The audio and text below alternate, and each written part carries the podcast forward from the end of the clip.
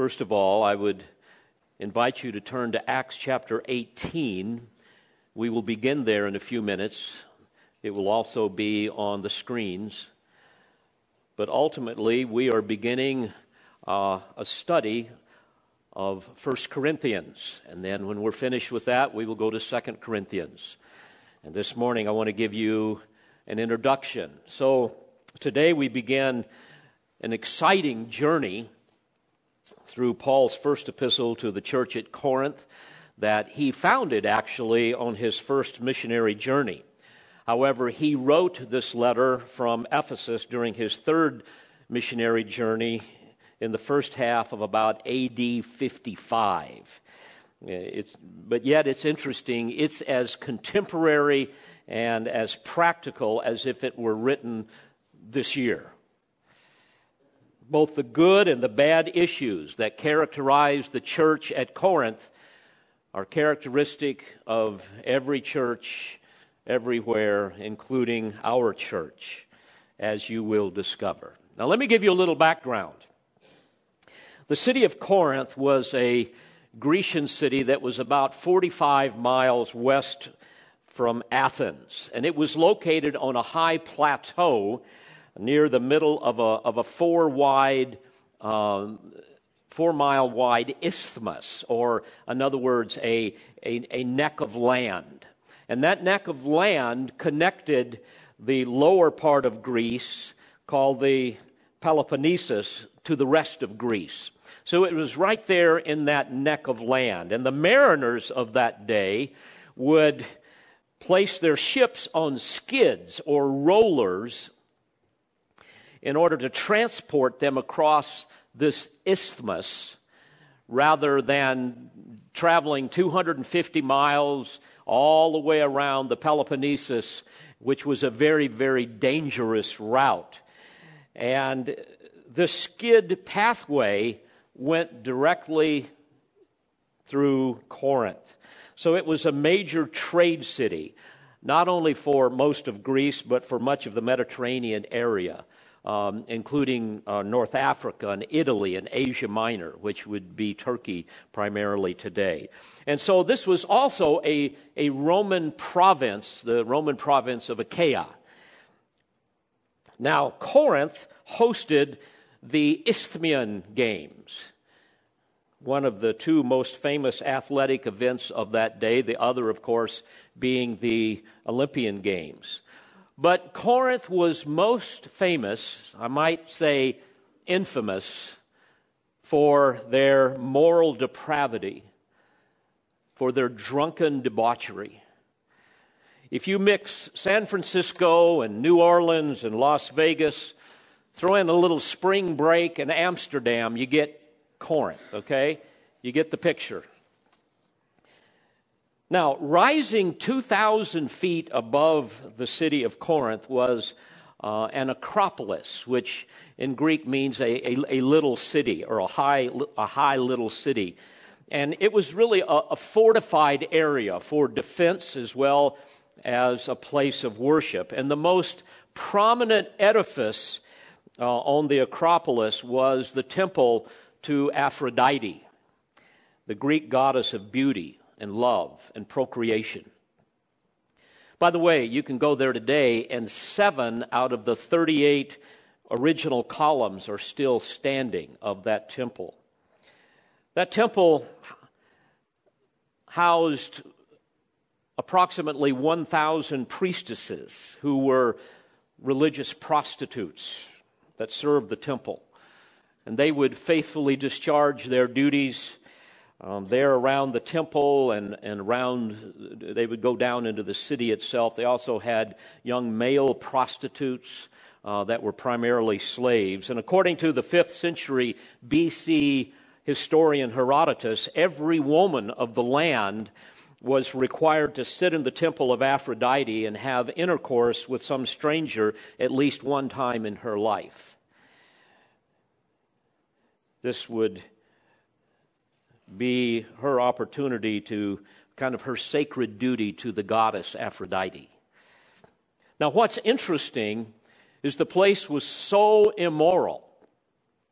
And this was so pervasive that even the pagans blushed when they thought about Corinth, so much so that they adopted the phrase to Corinthianize, which basically means to behave like a Corinthian.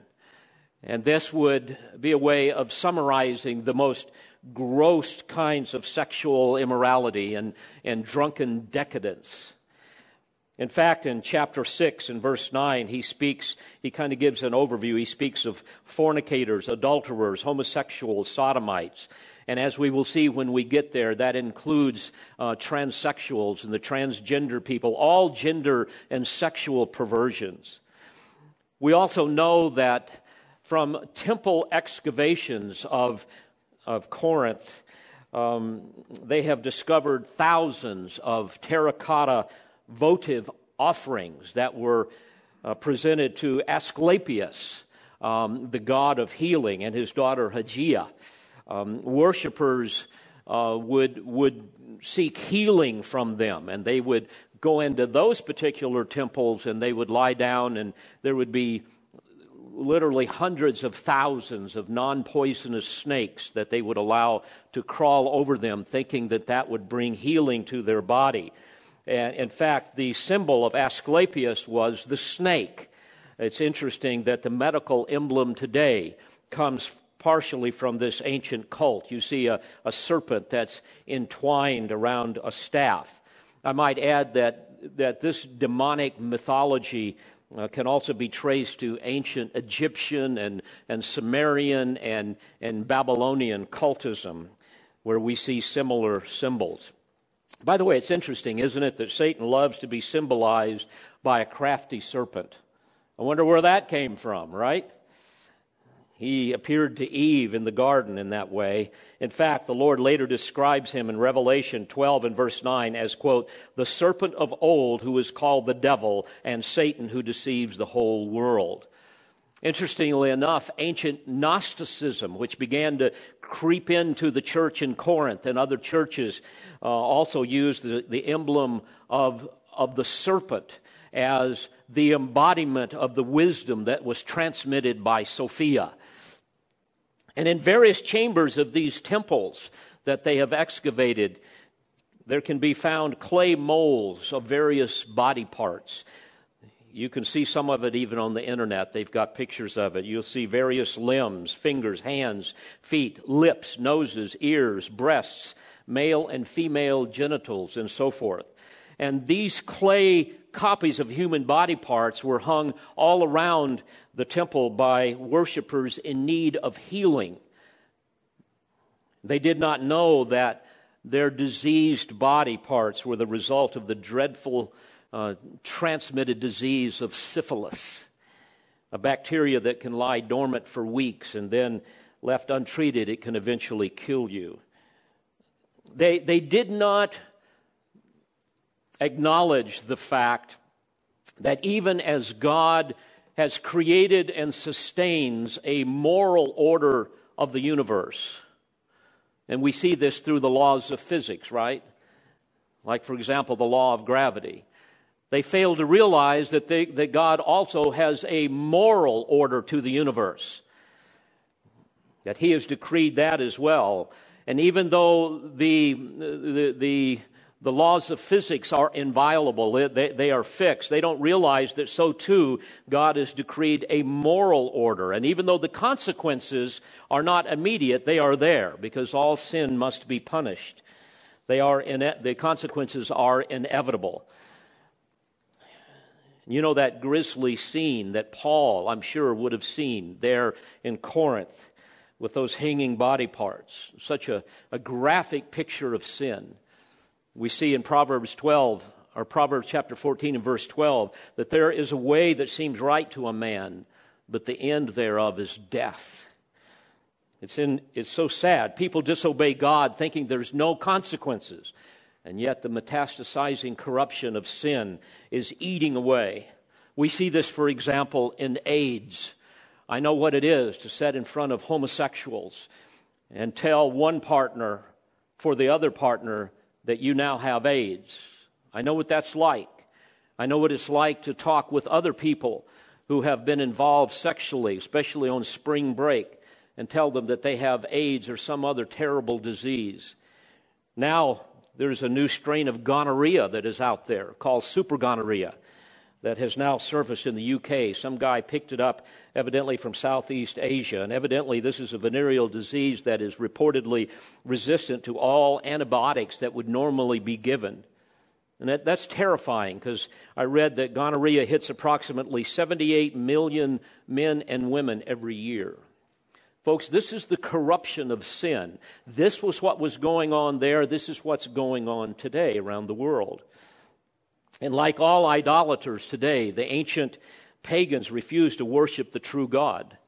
That's why Paul says in Romans 1 Therefore, God gave them over in the lusts of their hearts to impurity, that their bodies might be dishonored. In other words, treated with shame or contempt. And no doubt that, that ghoulish scene of those hanging body parts in the pagan temples influenced Paul's thinking in the imagery that he used when he described our bodies as being the temple of the Holy Spirit, that we are part of the body of Christ. Well, there you have a little background of Corinth. And you know what? That's just the kind of place the Lord likes to plant a church. And that's exactly what he did. He sent Paul there on his second missionary journey. And as usual, Paul started in the synagogue, but he was assisted by two other Jewish believers, two other Jews that had come to Christ, Priscilla and Aquila, and he even lived with them for a while. They were fellow tradesmen. Later on, he was joined by, by Timothy and by Silas. And as he comes to the city, we see that, that the Jews just resist him, even violently, requiring them to leave the synagogue. But not before Crispus, who was the leader of the synagogue, comes to Christ along with his whole family. Don't you love those stories? They all come to Christ, and many other Corinthians were converted. And then, after a little over a year and a half, the Jewish leaders were so upset with Paul that they, they brought him before a Roman tribunal that was led by the proconsul Gallio. But because it was a religious and not a, a civil matter, he threw the case out and said, you, you people just handle this yourselves. And soon after that, we see Paul taking Priscilla and Aquila to Ephesus with him, and then he eventually returns to Israel, and another man named Apollos rises up and becomes now the new pastor at Corinth. Now, let me read to you the inspired history in Acts chapter 18. After these things, Paul left Athens and went to Corinth. And he found a Jew named Aquila, and a native of Pontus, having recently come from Italy with his wife Priscilla, because Claudius had commanded all the Jews to leave Rome. He came to them, and because he was of the same trade, he stayed with them. And they were working, for by trade they were tent makers. And he was reasoning in the synagogue every Sabbath and trying to persuade Jews and Greeks. But when Silas and Timothy came down from Macedonia, Paul began devoting himself completely to the word, solemnly testifying to the Jews that Jesus was the Christ. But when they resisted and blasphemed, he shook out his garments and said to them, Your blood be on your heads. I am clean, for now I will go to the Gentiles. And then he left there and went to the house of a man named Titius Justus, a worshiper of God, whose house was next to the synagogue. And Crispus, the leader of the synagogue, believed in the Lord with all his household. And many of the Corinthians, when they heard, were believing and being baptized. And the Lord said to Paul in the night by a vision, Do not be afraid any longer, but go on speaking and do not be silent, for I am with you. And no man will attack you in order to harm you, for I have many people in this city.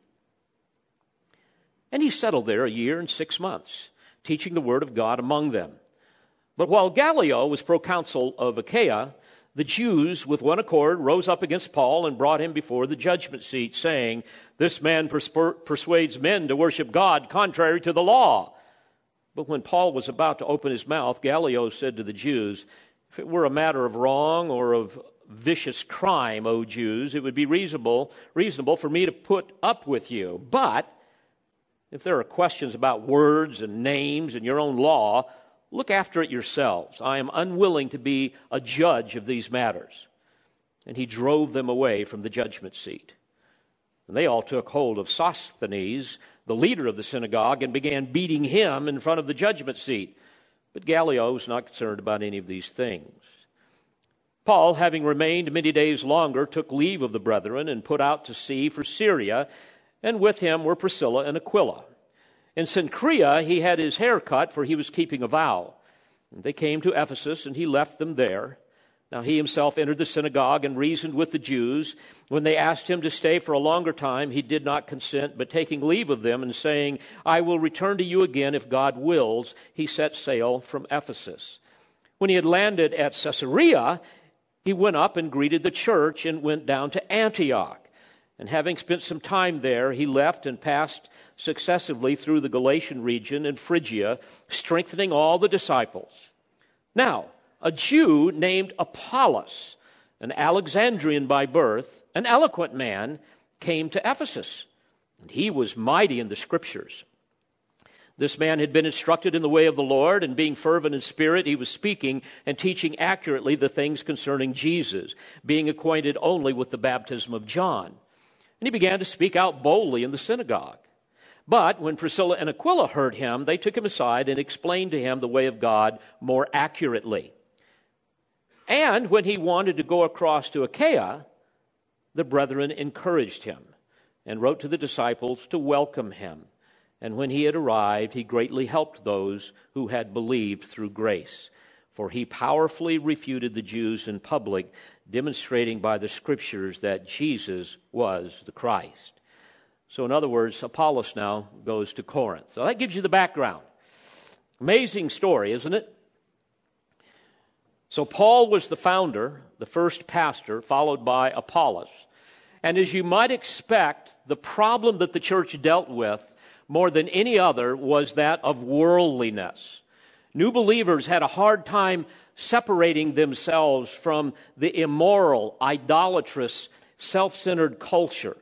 And this manifested, manifested itself in many ways in the church, not the least of which was various forms of immorality. In fact, one man was even sexually involved with his stepmother, which even scandalized the, the, the pagans of that day. Worldliness, by the way, is, is really the idea of, of just hanging on to the values and the lifestyle of Satan's world system that is in opposition to God. We see this problem in every church.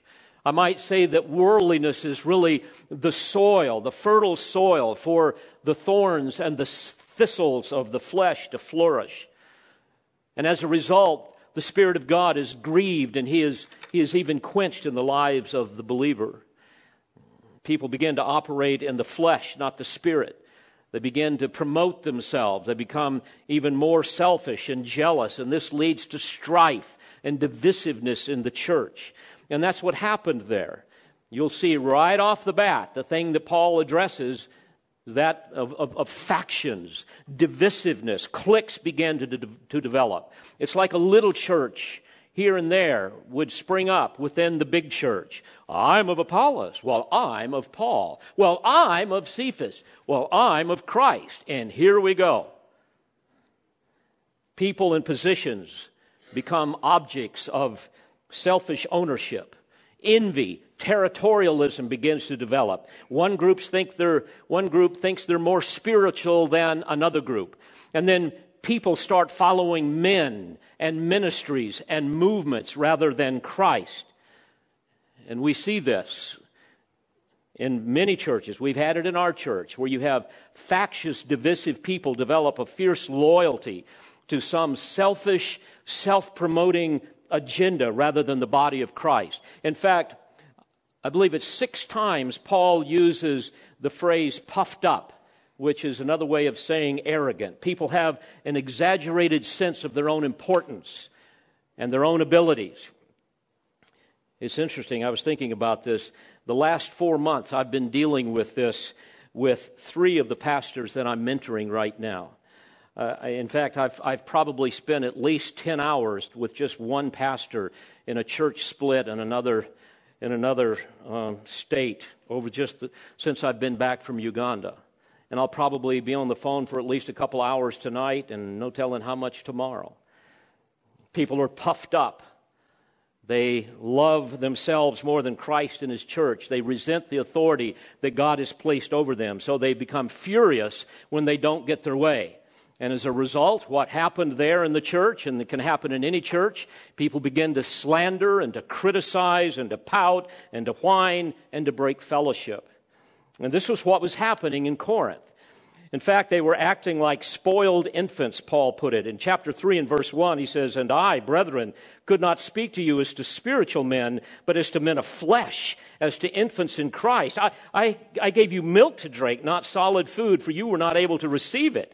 Indeed, even now you are not able, for you are fleshly. You're still fleshly. For since there is jealousy and strife among you, are you not fleshly? And are you not walking like mere men? For when one says, I'm of Paul, and another, I'm of Apollos, are you not mere men? In other words, are you not just carnal rather than spiritual?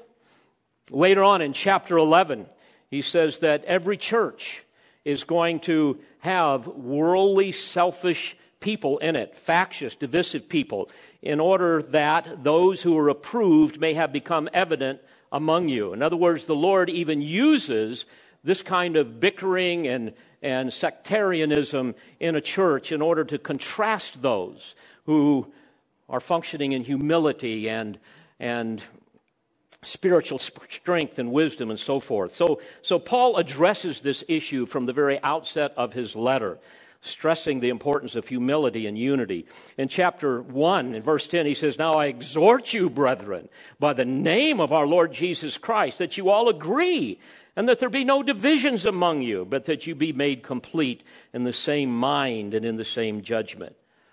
Now, to give you a little more overview of what to expect as we go through the book, you are going to see that Paul addresses the danger of, of worldly wisdom that can creep into the church. He's going to stress the importance of, of, of, of being stewards of the mysteries of God and the danger of immorality in the church. He is going to address issues pertaining to marriage, to singleness, to, to divorce and remarriage. He's going to address issues pertaining to, to Christian liberty and worship.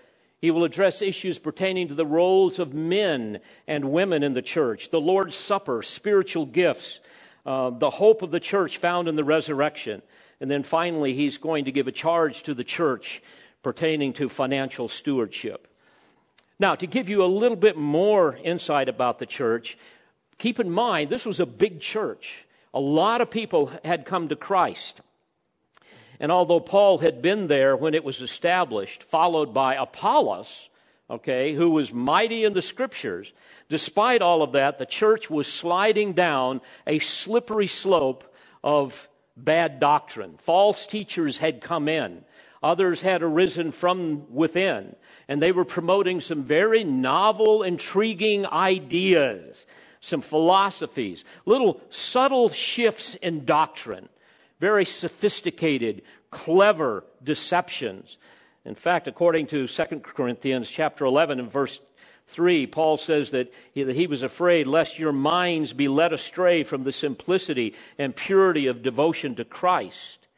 You see, new teachers that, that were springing up weren't interested in rightly dividing the word that they had thus far from the apostles. Instead, they wanted to introduce their own ideas, and this was a real danger to the church. And of course, we see this all the time in the church today. We have to be very careful with this. Many people believe the lie that somehow Bible doctrine and going very carefully through the Word of God isn't all that important. They just think that we, we just need to be respectable, nice people, and we just all need to get along, you know, that type of thing but they have very little interest in the deep, rich truths of the Word of God that would stir our hearts to faith and obedience and love for Christ and give us the power that we need to serve Him in a wicked world. They see no need to, to be nourished by the word so that they can bear much fruit, so that they can have their, their minds informed, so that their prayers will be consistent with the will of God, so that He can answer them. They see no need to know the word to the point where they can experience the soul satisfying joy of the presence of the living God within them. Beloved, let me, let me just say, this is so important, and this is what Paul's concern was. No doctrine means no discernment. No discernment means no devotion to Christ. And when you have no devotion to Christ, you will have no spiritual power. You will not enjoy His blessing. You will not produce fruit in your life. And you will not have the joy that could be yours in Christ. And you'll end up with churchianity rather than Christianity. In fact, the reason we go into such depths of biblical understanding here is not only to honor the Word of God that He has so graciously given to us, but also to help us be more conformed into the image, the likeness of Christ. This is why we are unrelenting here when it comes to shepherding and expository preaching, which, as you know, is just the, the systematic, in depth, verse by verse exposition of the Word of God that, that conveys and applies the God intended meaning of every text to the contemporary issues of life. And without this, believers are going to be banished to an island of spiritual infancy. They're going to go to church just because it's the thing to do, that's where your friends are at.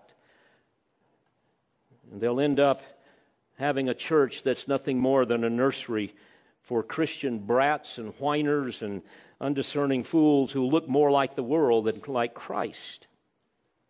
Well, with this brief overview, let's look at what the apostle has to say here. I just want to cover the, the, the, first three verses here to get us started. And I hope this will be encouragement to you. I, I, I, don't have a lot of time to get into this, and we'll get into it more as we go. But even in these first three verses, there, there's, there's so many powerful truths that, that undoubtedly encourage them and, and will as, us as well.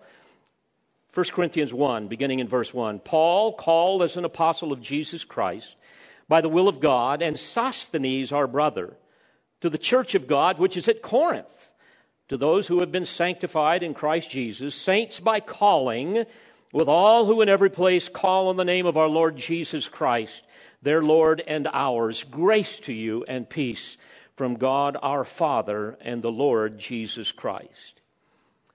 Now, I believe as we look at these three verses, there are three inescapable truths that emerge from them. We're going to see, number one, that God calls his servants. We're going to see, number two, that God establishes his church. And finally, that God sanctifies his elect. Now, I might also add that the ancient Greeks would put their names at the beginning of a letter, not at the end like we do, so that right up front everybody knows who's writing and who's intended to receive the letter. By the way, when you get a letter, what's the first thing you do? You look at the end to see who wrote it, right? Well, they just put it at the beginning. So notice verse 1 Paul called as an apostle of Jesus Christ by the will of God. Here we see very simply that God calls his servants. Folks, you must understand, had God not called Paul to be an apostle of Jesus Christ, he would have never been an apostle of Jesus Christ, if you remember his background. You, you will recall that he, he was like the leading Jewish activist of the, of the day. I mean, you, it, it, to, to think about it, take, take Barack Obama, Nancy Pelosi, Hillary Clinton, and I don't know, Bill Maher, put them all together, and you've got Saul, all right? He hated Christians. Later in chapter 15, in verse 9, he refers to himself as the least of the apostles, who am not fit to be called an apostle because I persecuted the church. You, remember, you may remember that in, in Acts 7, when the Jews stoned Stephen, they had Paul, whose name was Saul at the time, hold their clothes for them.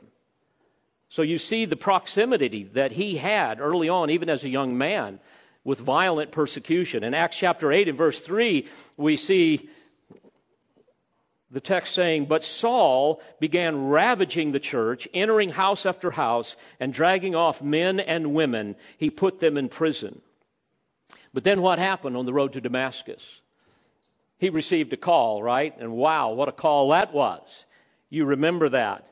God got his attention, Acts 9. We read how, trembling and astonished, he said, Lord, what do you want me to do? Talk about a calling. He, he, he was a hater of Christ, and suddenly he becomes a lover of Christ. And then to be an apostle, to be called to be an apostle, which means to be an emissary or an envoy or an ambassador, to speak on behalf of someone else. He became the one that God called to speak on behalf of the Lord Jesus Christ. What an amazing calling. Beloved, let this be encouragement to you. I know some of you, uh, because you've talked with me and I'm praying with you. Some of you have loved ones that do not know Christ. You've got children that do not know Christ, parents that don't know Christ, friends that don't know Christ. Don't give up on them. They may be like Saul, who became Paul. But look what God did. Never stop praying for them. Never doubt the power of God to do some great work and to shatter the walls of, of rebellion and, and hatred that people have for Christ. That's what happened with, with Paul. By the way, it happened with you and me too, right? I mean, if he could save us, he could save anybody, right? So we can rejoice in that. Now, important context here. It was important for Paul to remind them that he was indeed called as an apostle of Jesus Christ by the will of God. And this is important because he wasn't a part of the original 12.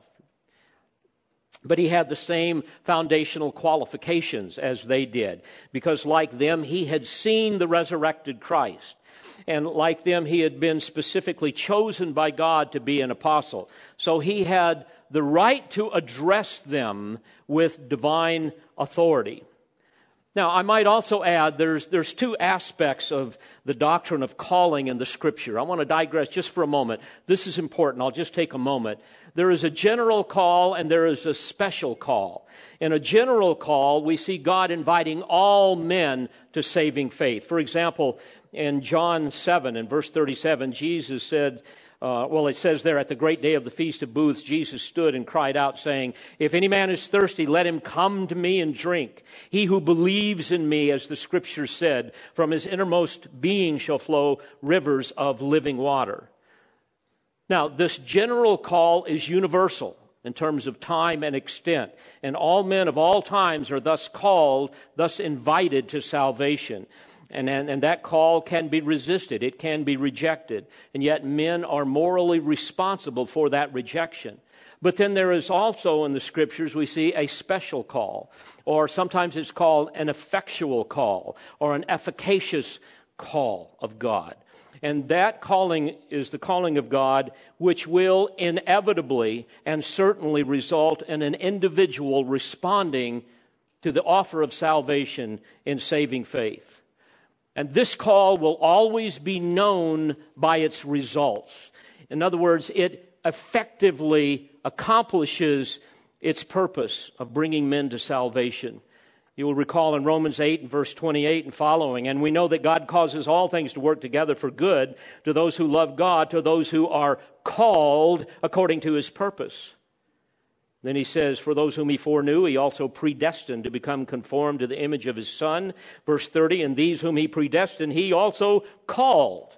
And these whom he called, he also justified. And these whom he justified, he also glorified.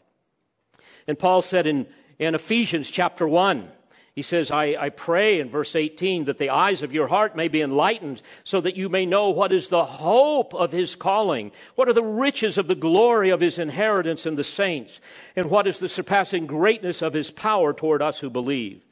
So Paul was called to be an apostle.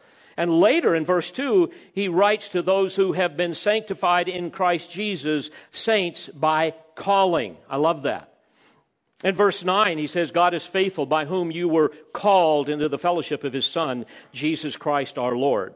Beloved, each one of us who believe in the Lord Jesus Christ have been called by God to faith in Christ. called to be saints and servants of the Most High God. And later in 1 Corinthians chapter 1 verse 26 he says for consider your calling brethren that there were not many wise according to the flesh not many mighty not many noble. In verse 29 he says that no man should boast before God. It's fascinating how God specializes in calling and saving ordinary people so that they can do extraordinary things. He went on in verse 30 and said but by his doing you are in Christ Jesus, who became to us wisdom from God and righteousness and sanctification and redemption. So God called Paul to be an apostle. He called all of the saints. And I want you to also notice the little phrase, Sosthenes, our brother. He's mentioned in the greeting.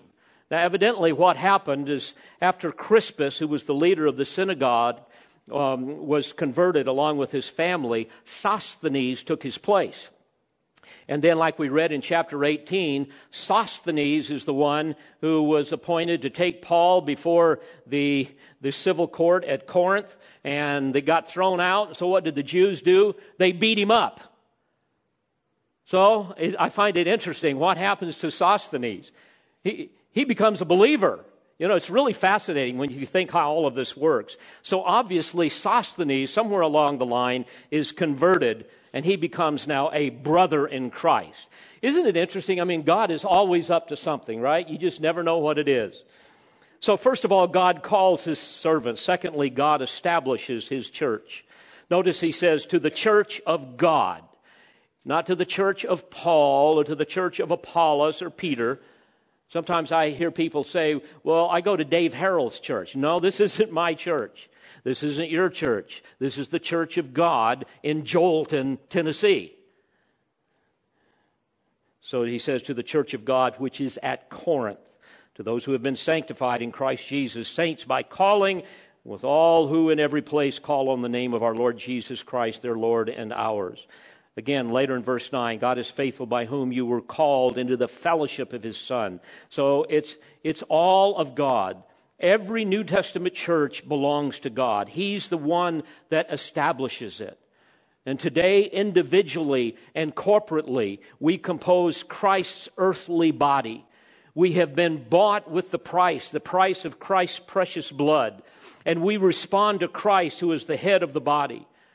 And we respond to the under shepherds that God has placed in authority over each flock.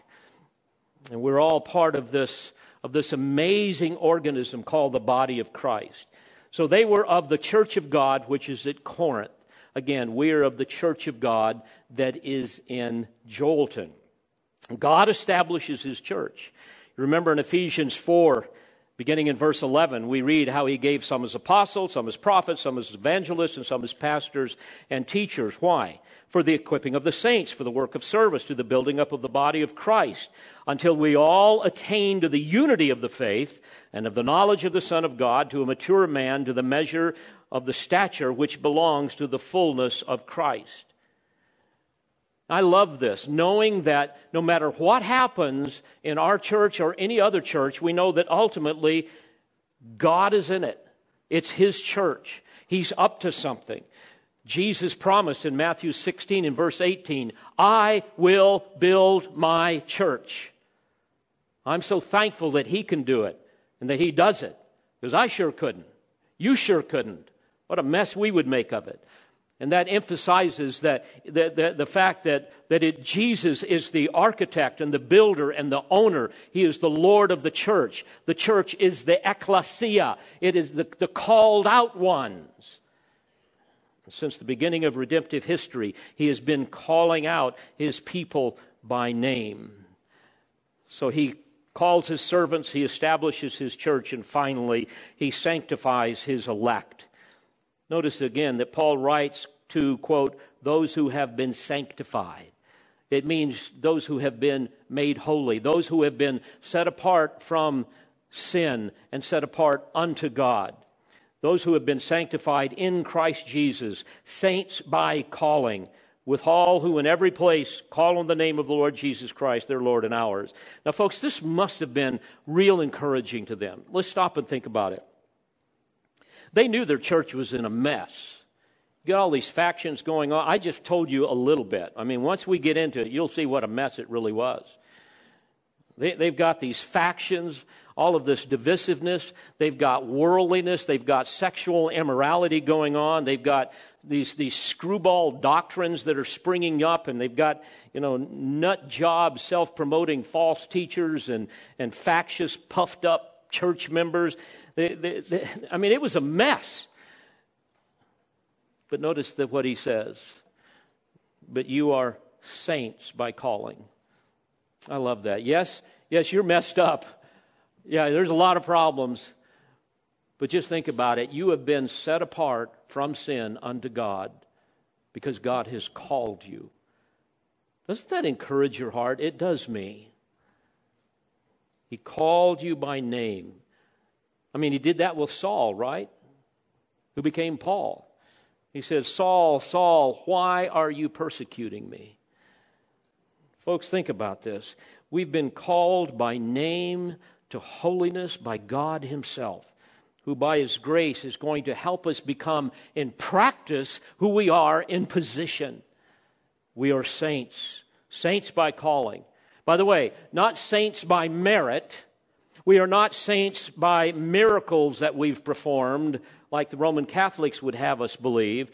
We don't go through some approval process by the Roman Catholic Church. No, God is the one who called us by name, who set his love upon us so that we would call him by name and be saved. And I love what he says going back to Acts chapter 18. Notice what Luke tells us there. And the Lord said to Paul in the night by a vision, Do not be afraid any longer, but go on speaking and do not be silent, for I am with you, and no man will attack you in order to harm you. And here's why for I have many in this city. I love that. That's the elect. He's getting ready to call them. He's going to use Paul and the other people to call them. Folks, you realize that he's got many here in Middle Tennessee and in other reaches that, that we have as a church. An amazing thought. And many of those, therefore, whom God had appointed unto salvation in eternity past were still unsaved. So they're waiting to hear the gospel and the effect of which would bring them to faith in Christ. And that's why Jesus said in John 6:37, "All that the Father gives me shall come to me, and the one who comes to me I will certainly not, not cast out." As I was thinking about this, I was reminded of what Paul said in Titus chapter 1 and verse 1. He, he begins that letter and he says, Paul, a bondservant of God and an apostle of Jesus Christ, for the faith of, catch this, those chosen of God and the knowledge of the truth, which is according to godliness, and the hope of eternal life, which God, who cannot lie, promised long ages ago which literally means in the original language, he promised it before time began. And so God calls his elect. He calls those that he has given to the Son. And what a marvelous truth. What a, what a tremendous encouragement this must have been to those people, to those who have been sanctified in Christ Jesus, saints by calling, with all who in every place call on the name of our Lord Jesus Christ their Lord and ours. In other words, in every place that is, that, that is their home, and in our home also. There's saints all over the world worshiping the same Christ. And then he just closes and says, Grace to you and peace from God our Father and the Lord Jesus Christ. What a wonderful statement. Folks, because of God's grace, we can enjoy the peace of God which surpasses all comprehension and which will guard our hearts and our minds through Christ Jesus.